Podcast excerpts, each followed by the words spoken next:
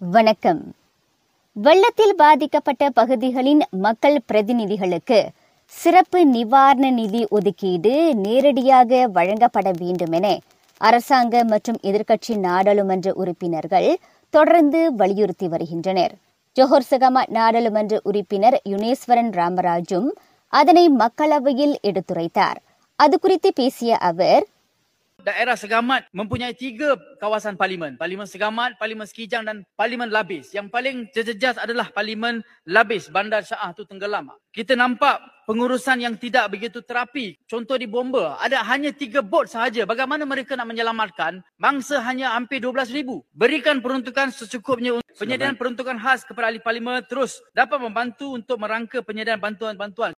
இவ்வேளையில் கால்வாய்கள் ஆறுகள் மற்றும் நீர்வழி தடங்களை சுத்தப்படுத்தும் பணிகளை அரசாங்கம் துரிதப்படுத்த வேண்டும் என யுனேஸ்வரன் ராமராஜ் வலியுறுத்தினார் Saya juga minta kerja-kerja pembersihan parit, sungai, aliran serta tali air dapat dilaksanakan secepat mungkin.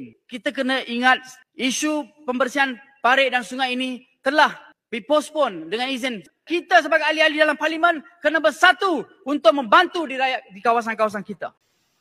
இதனிடையே ஜொஹோரில் வெள்ளத்தில் மோசமாக பாதிக்கப்பட்ட சாவின் அண்மைய நிலவரம் குறித்து விவரிக்கின்றார் சுரேந்திரன் ரத்னகுமார் இப்போதைக்கு வந்து வெள்ளம் வந்து சுத்தமாக வத்திருச்சு. போக்குவரத்தும் சீராயிருச்சு.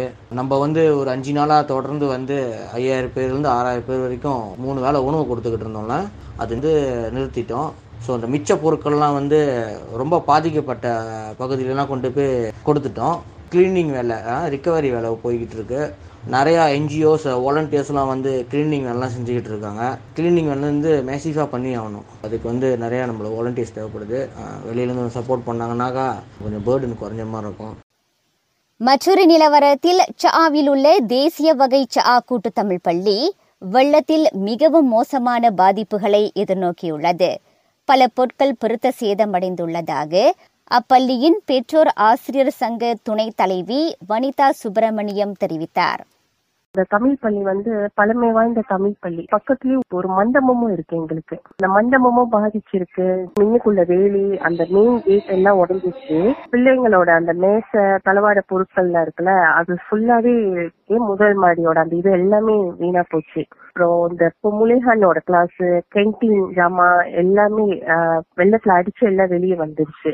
பழமை வாய்ந்த தமிழ் பள்ளினால இந்த பாதிப்பு வந்து ரொம்ப எதிர்பார்க்காத அடி ஒரு இருநூறு பிள்ளைங்க கிட்ட படிக்கிறாங்க அந்த ஸ்கூல்ல ஸ்கூல் திறக்க போகுது சோ அதுக்குள்ள வந்து இதெல்லாம் திருப்பி எழுக்க முடியுமான்னு தெரியல. ஆனா அப்படி ஒரு பாதிப்பு. ஒரு இருநூறு பிள்ளைங்க கிட்ட படிக்கிறாங்க அந்த ஸ்கூல்ல அப்படி இதை மீண்டு வரப்போறோம்னு தான் தெரியல எங்களுக்கு. பள்ளியில் நிவாரணப் பணிகளை மேற்கொள்ள தங்களுக்கு உதவிகள் தேவைப்படுவதாகவும் அவர் சொன்னார். ஸ்கூலோட வேலை வந்து டீச்சர்ஸ் எச்எம் நாங்க அந்த பட்சம் கொஞ்சம் செஞ்சுட்டு தான் இருக்காங்க. எங்க இருக்கிறத வச்சு நாங்க முதல் செய்யலாம்னு பாக்குறோம். ஏன்னா டொனேஷன் வந்தாதான் நாங்க அடுத்தடுத்து ஏன்னா இது பெரிய தொகை தேவைப்படுது. இதை நம்ம சரி பண்ணலாம். இது வெளியும் நாங்க செஞ்சு முடிக்க முடியுமான்னு தெரியல.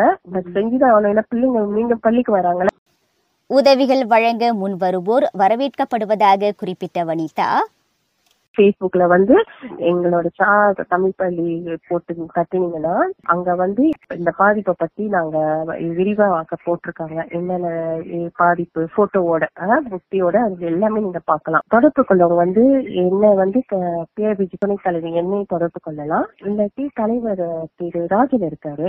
அவரையும் தொடர்பு கொள்ளலாம். முதல் நூல் போனீங்கன்னா இந்த ரெண்டு பேரோட தொடர்பு நம்பரும் அங்க போட்டிருப்பாங்க. சோ அதை வச்சு எங்களை கான்டாக்ட் பண்ணீங்கன்னா உங்களுக்கு வேண்டிய அந்த அக்கௌண்ட் நம்பரு என்னென்ன உதவி உங்களால கொடுக்க முடியும் மேற்கொண்டு நம்ம பேசி அது அது கணக்கு அது மாதிரி அரேஞ்ச் பண்ணிக்கலாம். புதிய பள்ளி தவணை தொடங்க இன்னும் இரு வாரங்களுக்கும் குறைவான கால அவகாசமே இருப்பதால் பள்ளியை துரிதமாக சீர்படுத்த வேண்டியிருப்பதாக அவர் கூறினார்.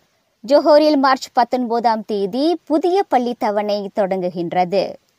வணக்கம்.